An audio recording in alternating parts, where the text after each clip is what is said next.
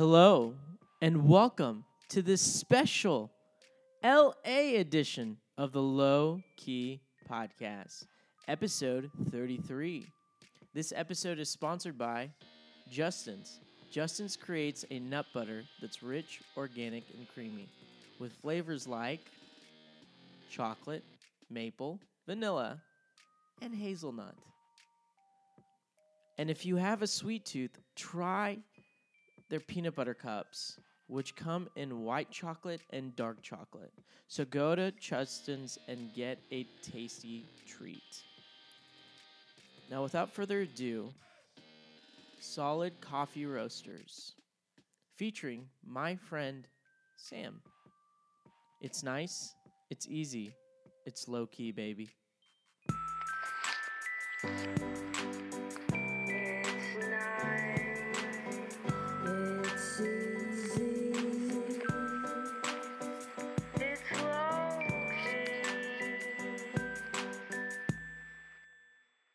Hey guys, and welcome to another episode of Low Key. I am here with Daniel Cam from Solid Coffee Roasters. How you doing, man? Good, great. I'm I'm loving the shop, loving the atmosphere here. The environment's really cool. So, and I'm excited to be in LA because LA is just awesome. It is. Um, so tell me, tell me what got you into coffee? So it's a long story because we actually started as a wholesale private label roaster almost four years ago. Uh, and in my previous, uh, well, currently, and even in my previous life, uh, I heavily in manufacturing and production, and Okay. I own a commercial printing company. And so, uh, a friend of mine overseas wanted to use coffee as a mechanism for fundraising, and he was based in Asia, Okay. But his support was coming from the US. And so, to make a long story short, I opened my big mouth and said, Well, why don't I just roast coffee for you? At the Yeah. time, I didn't have any coffee roasting experience. I thought that it was a much simpler process than it actually is.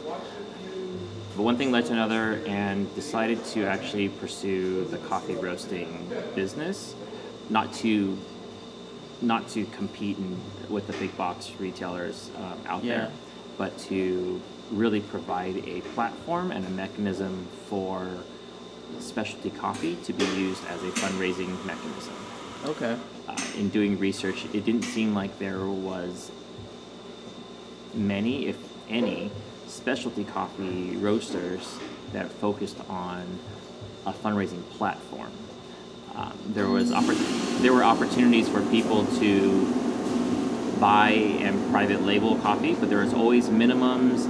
Uh, the coffee shops were always more interested in the coffee more than the mechanism. Yeah. And in my background um, with commercial printing, we do a lot of printing for organizations and companies uh, that need to raise money and, and do fundraising.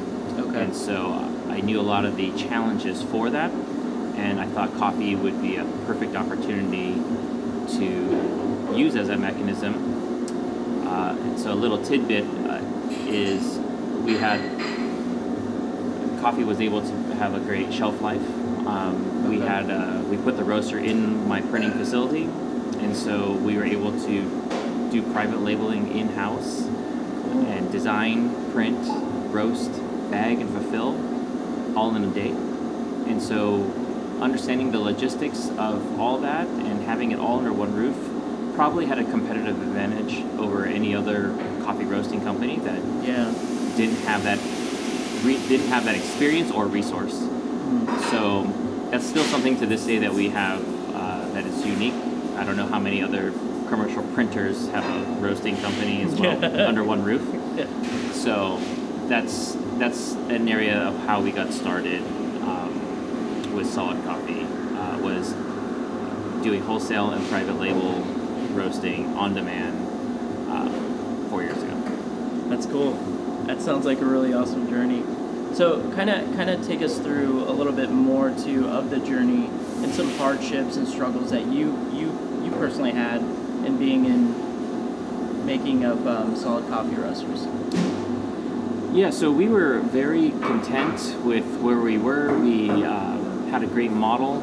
Uh, the, the model that we set up was, is called Brew Our Coffee, and it's still up and available today. Um, I really wanted to eliminate all the hurdles for a revenue generating platform. Yeah. Um, in other words, a, fund, a fundraising platform. So there's literally no cost, there's no upfront costs, there's no setup fees, there's no royalty fees, there's no printing costs, there's no web hosting costs.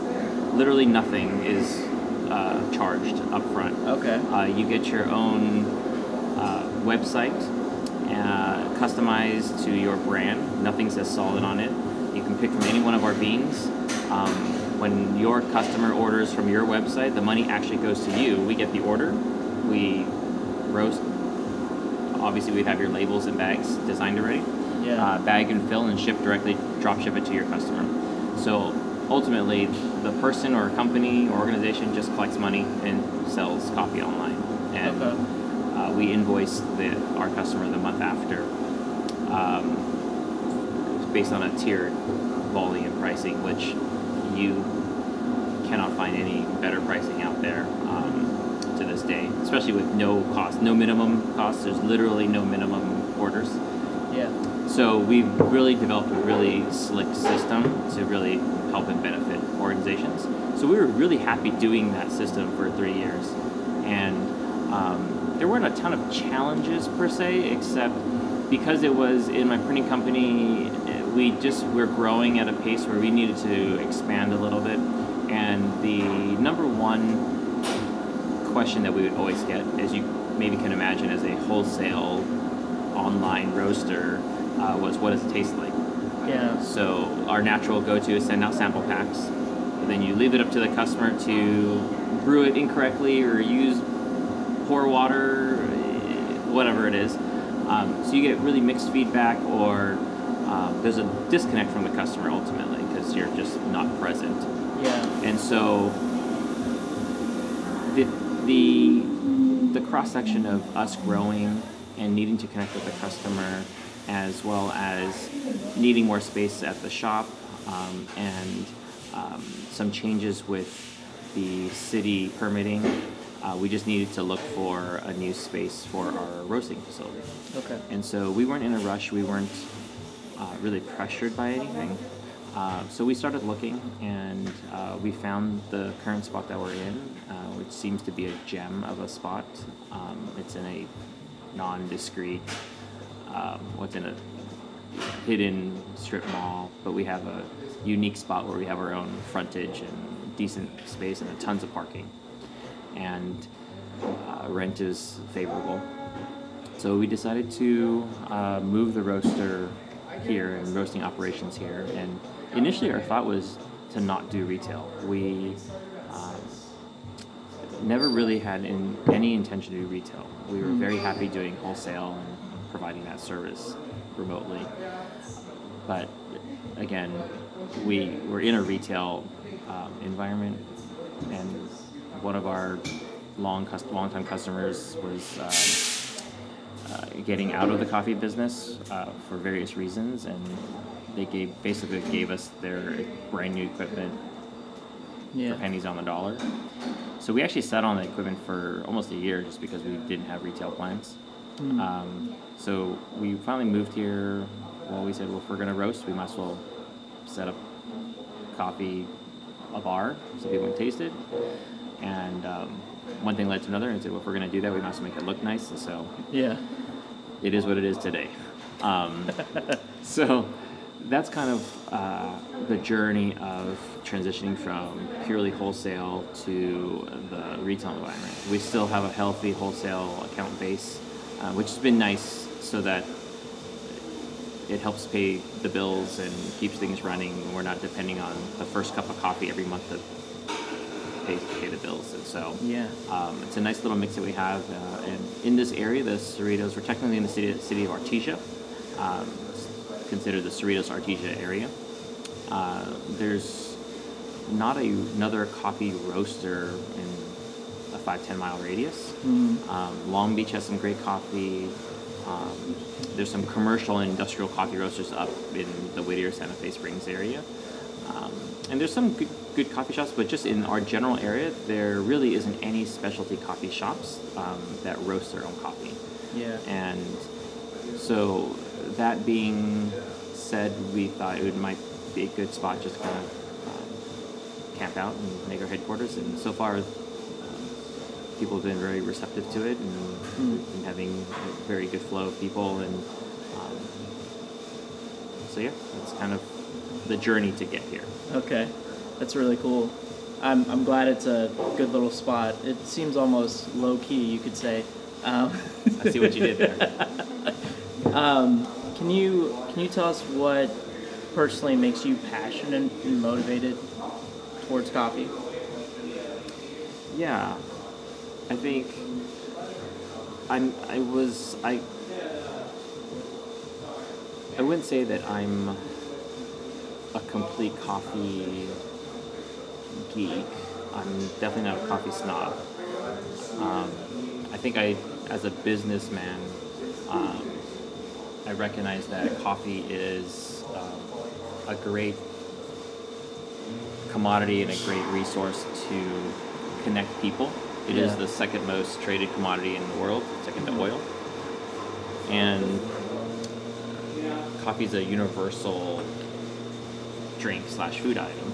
And so um, I think the opportunity to use coffee in, in different ways has been um, has been great, and I think that's that's been the driving force for the coffee.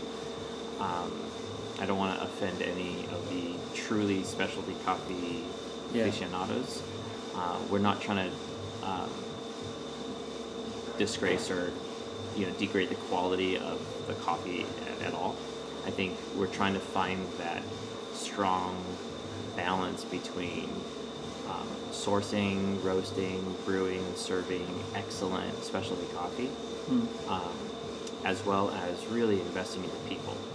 And my background has been doing a lot of work in leadership development really be focusing on people development. Yeah. And so uh, our little mantra here is we love coffee, but we love people more.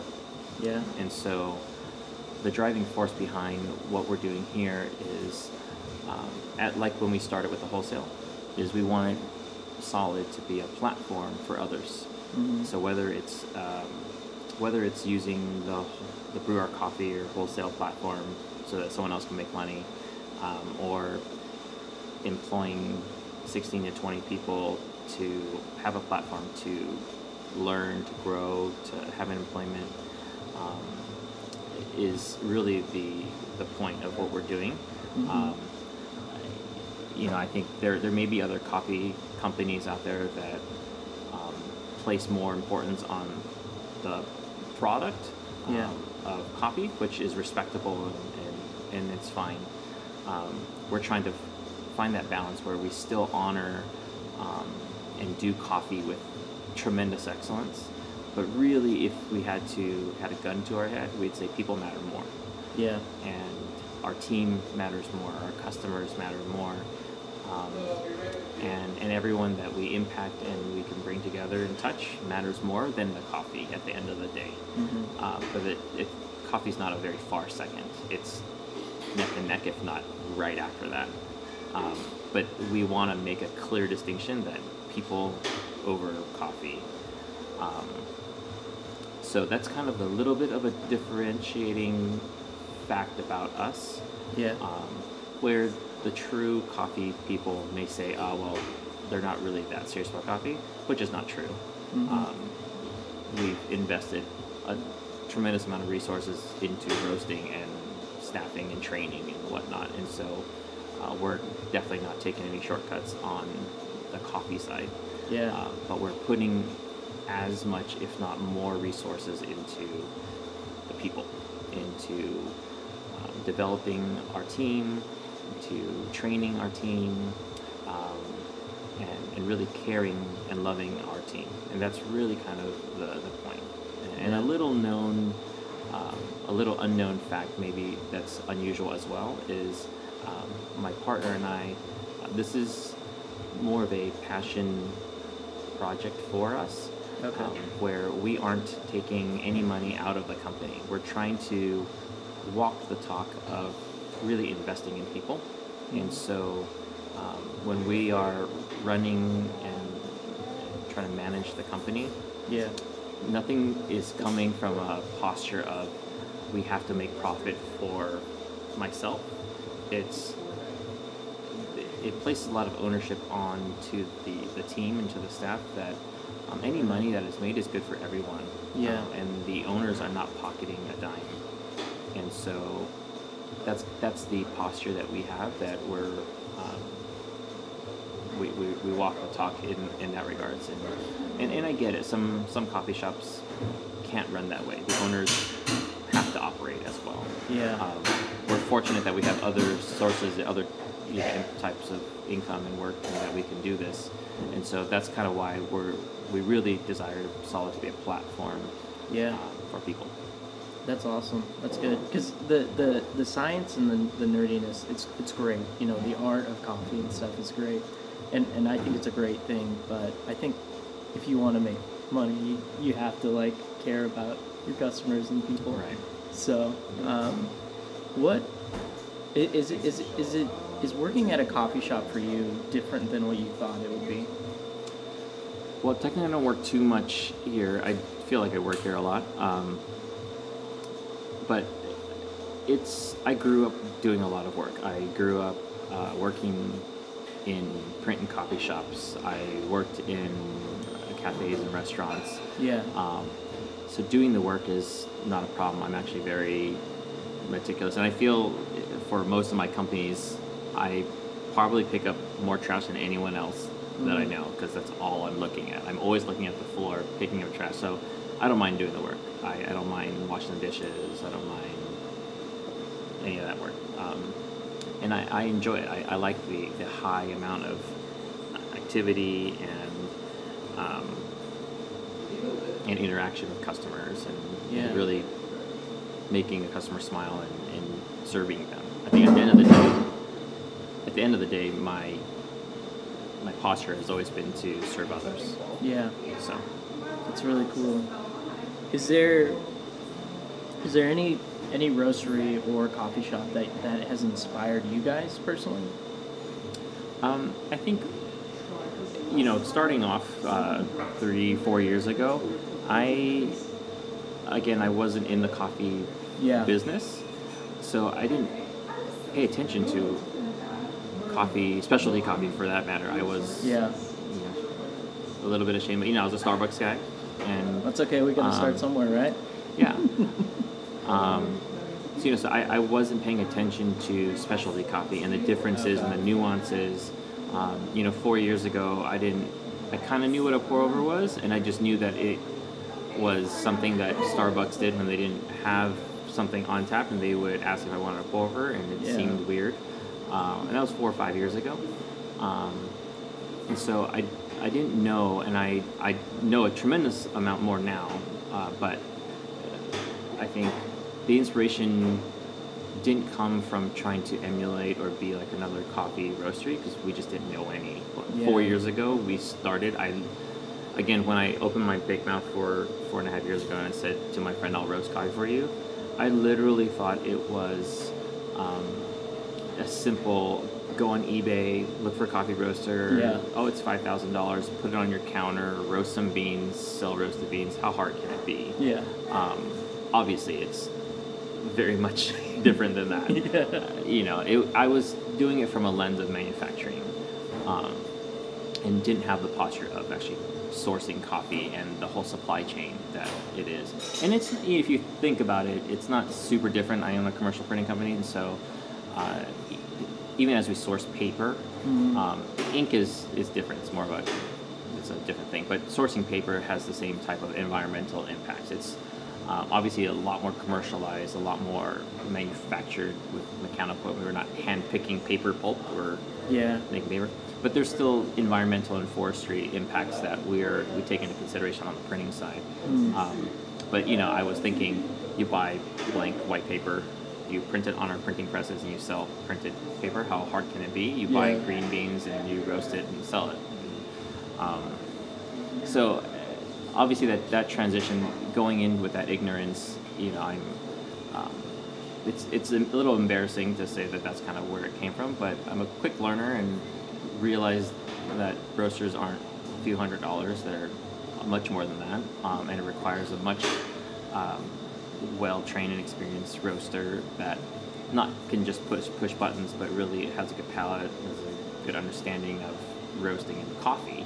Yeah. Um, so we went up that, that learning curve pretty quickly. Um, and in that process, we did meet quite a few coffee shops uh, um, here in Southern California. And so, um, and we, we have a lot of friends now. Um, but it, did, it didn't come from, oh, we want to be like X, Y, and Z. It Yeah. was figure it out, build build the plane while you're flying it at the same time. And again, the model that we had was how what's the best mechanism that we can deliver for a customer, and n- not focus so much on the product initially.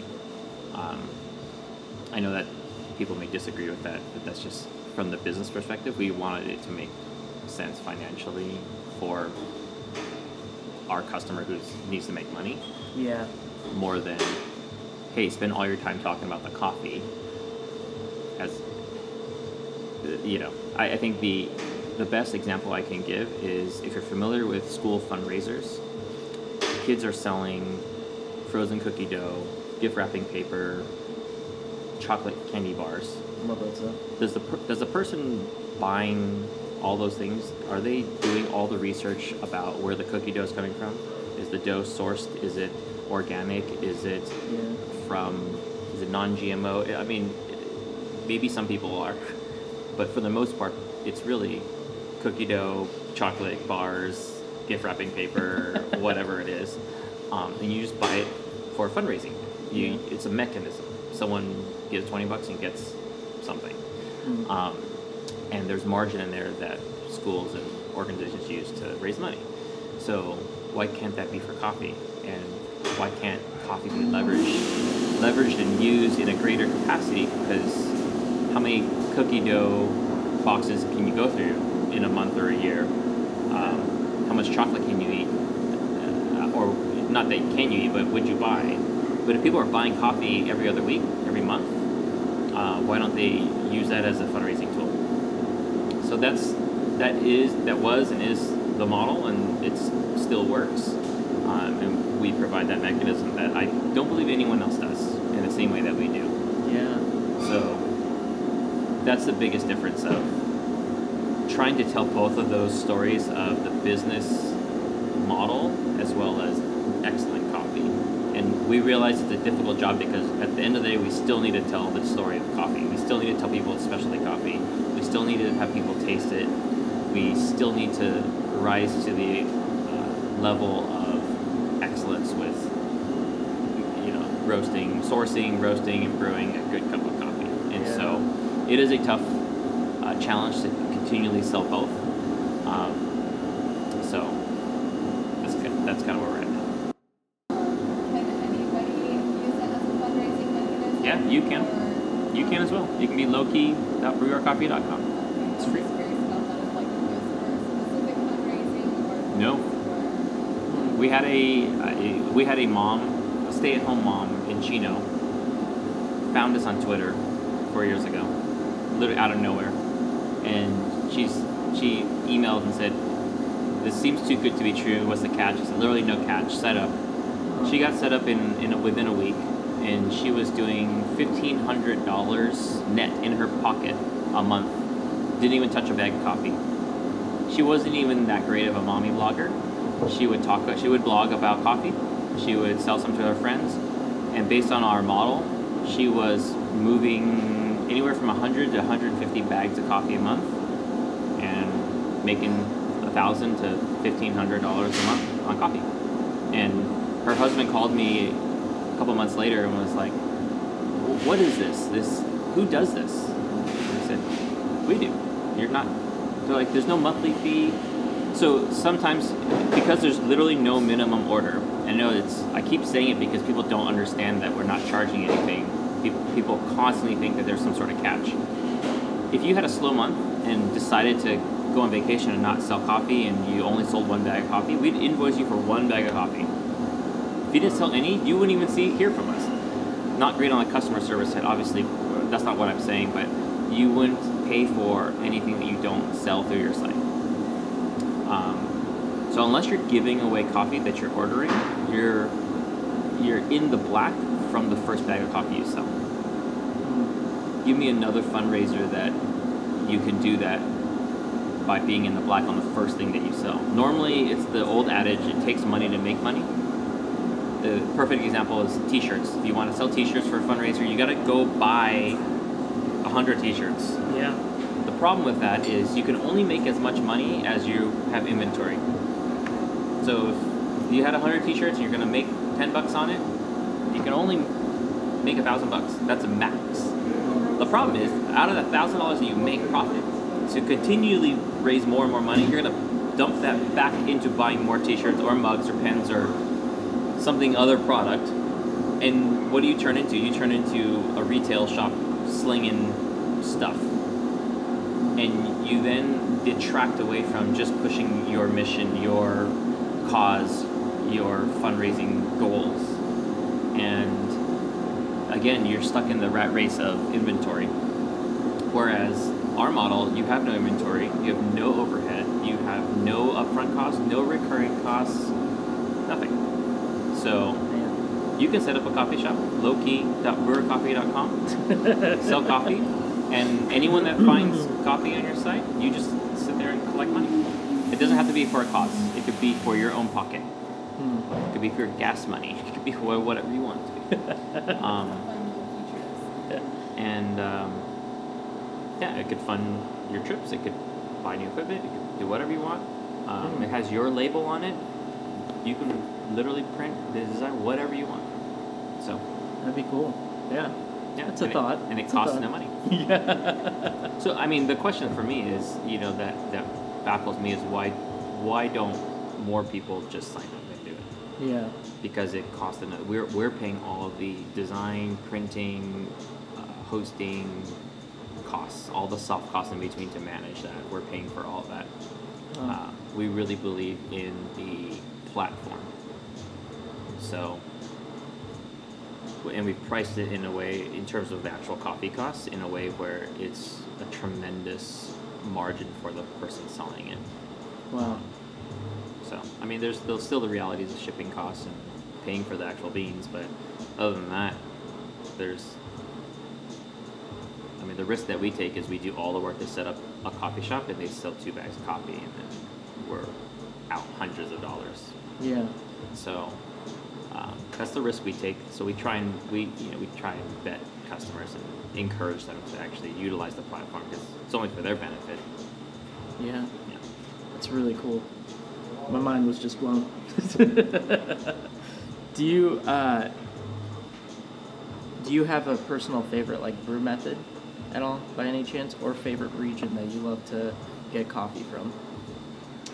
Um, I I enjoy the variety of things. I love trying new things. Um, and so so when we started Solid, um, a little known fact is I have a lot of family in Sao Paulo, Brazil, and I just so happened to be in Brazil um, when we before we started Solid, and um, talking with some family down there, and we had a lot of connections with um, coffee farmers and roasters.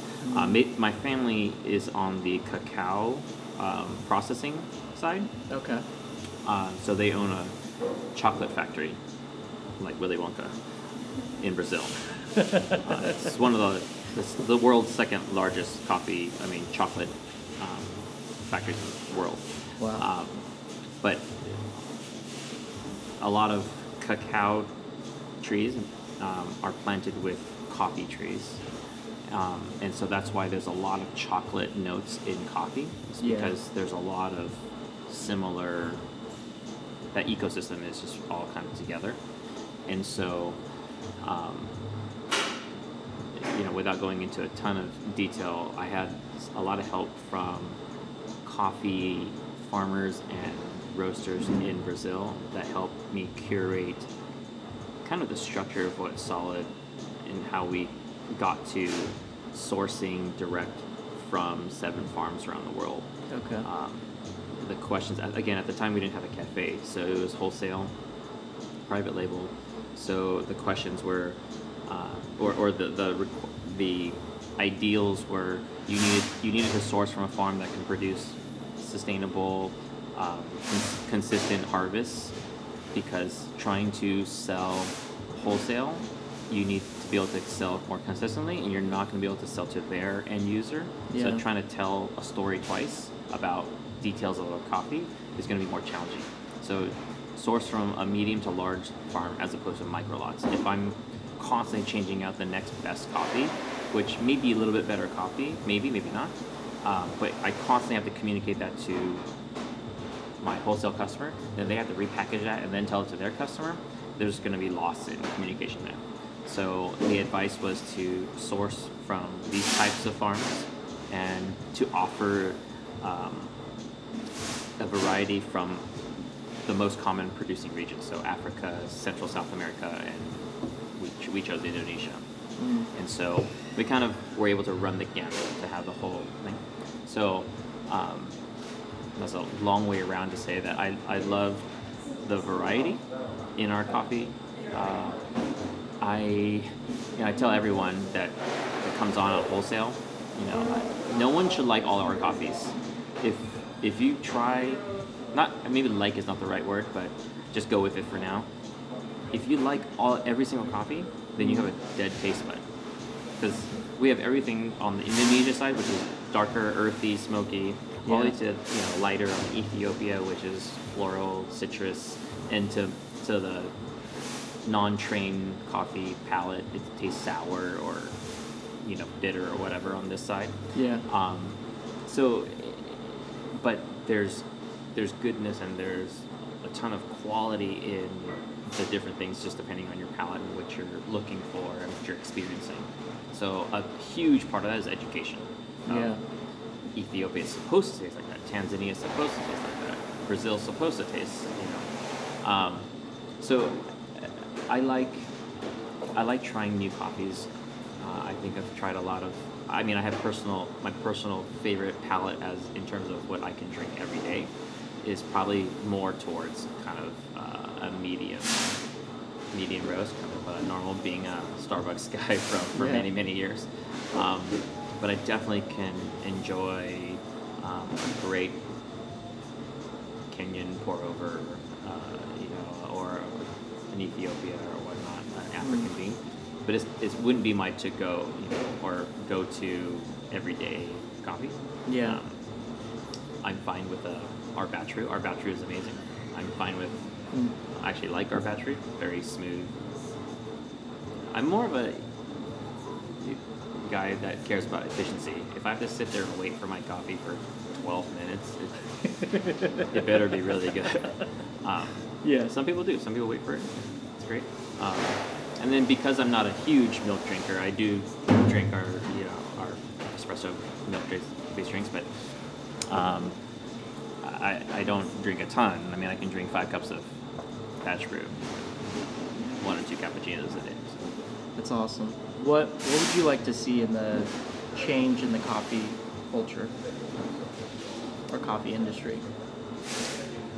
Um, I, I think um, I think it's progressing. I, you know, we we owe it to the Starbucks of the world that have, um, in some ways, commoditized coffee in terms, at least on that pricing range. People are willing to pay three, four, five, six dollars for a cup of coffee Yeah. um, and they've because of their just presence around the world um, they've made coffee just more accessible and more put it on the map in terms of uh, accessible to more of the everyday person um, i think the specialty coffee shops that pop up near or around starbucks i think give um, the more discerning palate uh, Yeah. options to experience different and I don't say better in a negative way, but different and better coffees.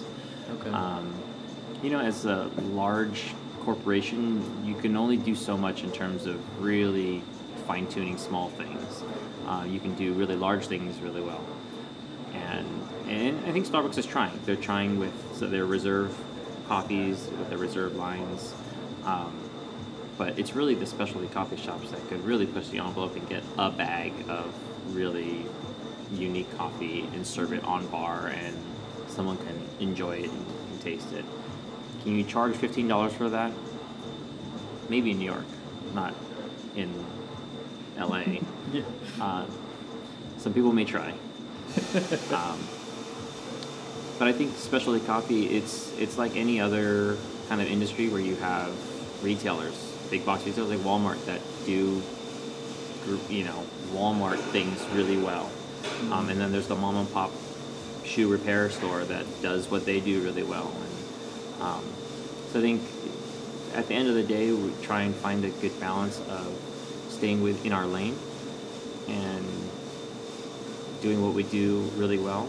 We don't have a business plan that dictates us solid trying to open up 100 stores in five years. That's not, that's not the case. Um, we, we actually don't even have any lofty expansion plan goals. We are we're different in the mindset of we're not trying to build a coffee empire. We're trying to build people platform. Yeah. And if this people platform grows and there's a need or demand for it and it can sustain itself, then we're more than happy to to grow it in that for that purpose. Yeah. But just to bring specialty coffee to another city that may not have it and to dump money in that, we're not going to dump it just because coffee's missing there. Hmm. But if there's a need for a platform of people, for people, then we we would want to look at that first. Yeah, that's really neat. Um, can you describe to us some of some of the coffees you guys have, and maybe some special drinks you guys have on, Yeah. on the bar? Um, so we we source from farms in Ethiopia, Tanzania, which is on hold right now, harvest wise. Um, so that's in Africa. Uh, we actually do have a Rwanda in um, from a farm in Rwanda, direct, and then we have Brazil, Colombia, Mexico, in Chiapas region. Um, that's a family farm that is uh, that we have a direct relationship with. Um, Guatemala, and then Indonesia, and then our decaf is our Colombia, um, done through a Swiss water process. Okay. Um, we're not huge fans at all of decaf, but humans are, and so other humans are. So we want to respect that. Um, and if people didn't know, regular decaf is processed with formaldehyde or formaldehyde in there, so it's not really that great for you. Uh, Swiss water is literally just a pure water decaffeination process. Okay. Um, so it's um, much better for people with no chemicals involved. Um, so that's a little bit about our decaf. Um, so those are the regions um, that we have, and yeah, our cold brew. We we spent almost 200 hours of time combined effort between sourcing, roasting, brewing, cold brew to kind of get our cold brew recipe, which we believe is some of the best in the industry. Um, and it's our Brazil bean. We have a special roast recipe and special brew and filtration in our water. So nice. um, that's our Brazil. And but other than that, like our we we offer um, a good handful of our tea our um, coffees pour overs just for people to try. And then right now in our espresso bar, I think we have our Guatemala, which is a really nice um, sweet finish. Pairs well with milk. Mhm. Um, our most popular drink here is our vanilla bean latte. okay. Um, part of our cafe operations and our what we wanted to do is we wanted to in in the vein of doing everything with excellence we wanted to sh- show that in all of our products and so obviously the coffee we're sourcing and roasting all in house. Um, but even all our syrups, we make all our syrups scratch in house. So even our simple syrup is made with turbinado sugar. Um, our vanilla bean, we we uh, make our own vanilla bean. Well, we don't make the actual vanilla beans, um, but we use vanilla beans and we steep the vanilla beans and, and we make our own vanilla bean syrup, which um, uh, is very very smooth. Um, and we make our own dark chocolate ganache with Callebaut um, dark chocolate for Belgium chocolate, very high end chocolate. Wow. So we make our own ganache. So we literally have a huge block of chocolate that we cut down, Yeah. you know, and we steep that and we mix it with cream and, and all that. We make our own ganache. so our dark dark chocolate mocha is uh, made from scratch, and then we have a special sparkling lemonade that we make, and so we make our own lemon syrup, uh, freshly squeezed lemons, the zest, mint, all that, um, sparkling water. So all of our syrups are made from scratch. Nice. Um, so there's there's care in in everything that we we do um, from for our drinks, and so that's kind of where um, people see the value. And we we can only charge so much for a drink. You know, the market is probably not going to support an eight dollar latte. yeah. Um, and some people think that we may be on the higher side of the spectrum, um, but again, we're we don't have the economies of scale of Starbucks, um, but we do put passion and care into every, literally every ounce of drink that we serve, from the coffee to our milk. Our milk, I mean, short of buying a cow and milking it, you know, in the kitchen. Um, we, you know, all our milk is very expensive, you know, Yeah. uh, high grade, organic, non GMO milk, whole milk. Um, and so just the quality of the pr- things that we do purchase and we do make, that's kind of where we want to shine. That's Like, awesome. You don't see any purchased syrup bottles here. Um, that's just kind of that's the decision that we made early on. Is uh, it's going to cost a little bit more. Mm-hmm. Um, it, it- I mean, the ingredients cost more, and it takes us time to make syrups as opposed to just buying Torani or you know Monin and just serving it. Um, I think at the end of the day, that may not be for some people, but for the people who actually care about quality, we're the perfect spot for them. That's awesome. Two last questions. What what made you decide LA over over other cities, and what advice would you give um, to somebody that's trying to create a coffee shop or go into small business? Uh, well, we didn't. LA was because I live in LA. I'm- Okay, I that makes here. sense, yeah. um, easy to answer that one. Um, LA, our so maybe more specifically, our city. Um, like I mentioned before, this particular city, Cerritos Artesia. If you look on the map, we are pretty much halfway between Orange County and downtown LA. Okay. Uh, we're closer to Long Beach, maybe 15 minutes from Long Beach. Um, there's a good coffee, emerging coffee scene in, Long Beach.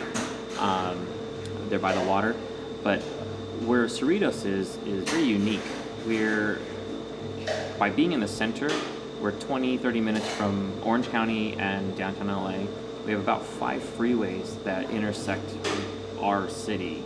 Um, and so it's really a great intersection to hub. Yeah. And so Cerritos over the last few years has really been transforming and emerging as um, a central place, a destination spot for food. Um, so almost every strip mall or restaurant mall area has been renovated um, and is bringing in new food concepts um, constantly just because the attraction to um, this, this central area. Um, and Cerritos Artesia is one of the more diverse cities per cap per square mile. Yeah. Um, every possible race, socioeconomic um, faction is pretty much in this square five mile radius. Um, so diversity is a huge part, I think, of what attracts a lot of people to this area. You can come here and have everything from Indian food to Japanese to Korean to Mexican to like all within walking distance, um, Mhm. and it's all very good so I think that's that speaks into the area. Uh, what was the other question? Uh, what uh, what advice would you give Ah. someone with a small business? My knee-jerk reaction would be, "Don't do it." um, but I think opportunity is. Uh, it really depends on the opportunity. I think if you're trying really hard to push and force a passion that there isn't an opportunity for, Yeah. it's just going to be much more of a struggle. Um, I think if you're trying to earn a, if you're trying to earn a living, um, doing a small business, um, the numbers have to make sense. You have to be able to support a family if you have a family. Obviously, Yeah. if you're single and you can live off of less, then maybe it can work starting off and you know boot, bootstrapping it. Um, so it just depends on the life stage of the owner operator. Yeah. Um, so I think making it make sense in the real world uh, would be my advice. Um, I know a lot of people say just pursue your passion. Um, I think that leads to a lot of failure um, and disappointment, Yeah. and, and ultimately that hurts. I don't want to say hurts, but it, it affects broad range of people, not only the operator, but the customers, um, the employees that you you know aren't able to support, and you know there's a lot of transition, and um, and I get it. That's all part of life, and so there's nothing inherently wrong with that. Um, but w- what I would suggest for any aspiring entrepreneur or business owner is go work for a company. Um, if you're passionate about coffee, go work for a great coffee company. The moment you start your own coffee company, you actually aren't about the coffee anymore. You're about the business. You're about paying the rent, keeping the lights on, paying your staff, payroll, cost of goods. Yeah. I mean, it's really it's gonna be really hard to just be about coffee. Otherwise, your business is gonna fail. You can have great coffee, but no one comes in, or you can't pay anyone. You're gonna cl- close up shop, and then you're gonna pivot and move it to your garage, and next thing you have a backyard coffee shop, maybe. um, so I think uh, people just need to be really clear on if they want to be in business, then pursue a business that makes sense. It almost doesn't make doesn't matter what it is. It could be tea, coffee, um, selling pencils. It, it doesn't matter. But be about business. But if you're about coffee, go to a great coffee company Yeah. and work for them. Because at the end of the day, you're, you're everyone thinks it's great being an entrepreneur. Uh, it, it can be, but it's, it's just it's not meant for everyone. Um, so I'd say put in the hard work, put in the the time to learn, um, and then if you want to get into business, I, that's why I don't say coffee shop. If you want to get into business, get into business. Yeah. Um, to be quite honest, our cafe operations, we're a milk company. We, we go through 100, 200 gallons of milk a week, more than coffee. Jeez. I mean, so we're, we're more of a milk company than a coffee company if you think in terms of a cost of, you know, what we're producing. Every cup of a latte is, you know, two ounces or however many ounces of espresso. The rest is milk. So, That's funny. um, and I know you know other coffee shops are like, ah, that's, that's a horrible thing to say. Um, so I, I, I almost should be a farmer, you know, with cows and selling milk, and then just sell coffee within that, as opposed to being a coffee shop buying milk, right? Um, but I mean, if people, if, if anything, you get- people that hear this and get to know me, um, I do care about the coffee. I do care about the operations. Yeah. At the heart, I'm my experience has been in manufacturing and production. Um, my my mind has. I'm more of a business. I'm a businessman. I'm a business guy. I own several other companies, and so the way my mind works is you can't help others. You can't benefit others unless you actually make it profitable to do that. Yeah. You can't give away what you don't have. So if you don't have the money to invest in the coffee and the people and all that, then it's all a moot point. So it's it's all not going to work if you can't make money. Yeah. And it's not it's not coming from a um, greedy standpoint at all. Again, so that's why I feel like I can say it with confidence because we're not taking a dollar out of here. Is we have to make money, not for our pockets, but to do good, to do good for our people, to do good for our our customers, to do good for our farmers. We have to make money so that we can do that. Yeah. So it has to make sense. So if you're going to start a business, make sure it makes sense business wise first before you even spend all the time trying to get trained in coffee. Yeah. Solid point. um, how could how could people like connect with you or see what you guys are doing or find your location and whatnot? So Yeah, we're, um, we're were very fortunate to get the uh, social media handle at Solid Coffee. nice. I don't know why that wasn't taken. Um, and, you know, the name just came from uh, that's a solid cup of coffee, or Yeah. do me a solid, like, like something that is uh, positive. Um, and I think thinking about it in the past, we, we didn't have a ton of thought into it, but you know, we're not calling ourselves the most excellent coffee in the world.com. Yeah. Um, but it's a solid cup of coffee. I think people that leave, um, is there always better coffee? There's absolutely always better coffee somewhere else. So we're we're humble enough, and we'll never be never be arrogant to say that we have the best coffee. yeah. Um, there's always a better coffee. There's always someone that's doing something that's great and amazing, and we love that. We honor that. That's we recognize that. It's fine. Um, but we want to make sure that what we do is we do with excellence, and everything that we do is like that's solid. That's a solid cup of coffee. That's a that's solid service. Um, we're not lacking in those areas, and that's kind of the the value that we want to get across. So you can find us on um, pretty much anywhere: Facebook, Instagram, Twitter is at Solid Coffee. cool. Our website is solidcoffeeroasters.com, and we're located here in Artesia, the corner of South and Norwalk. Cool. We're actually opening up uh, a coffee window in Santa Ana. Uh, that should be in a month or so. Wow. Um, and there's some other locations that are budding that we're, we're looking into as well. Awesome, man. Well, I want to thank you for being on the Low Key podcast and taking time out of your day, your busy schedule, to hang out problem. and talk to us. So, No problem. thanks. I hope the audience comes and checks out Solid. So, Great. Thank you. I'll see you later.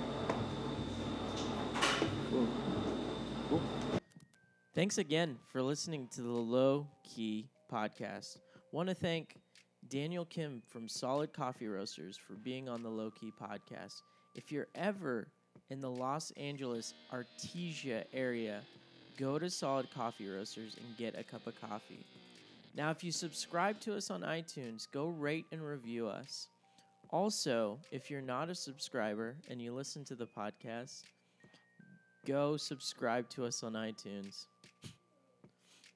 So guys, thanks for thanks again for listening to the Low Key podcast. Keep it nice, keep it easy, keep it low key.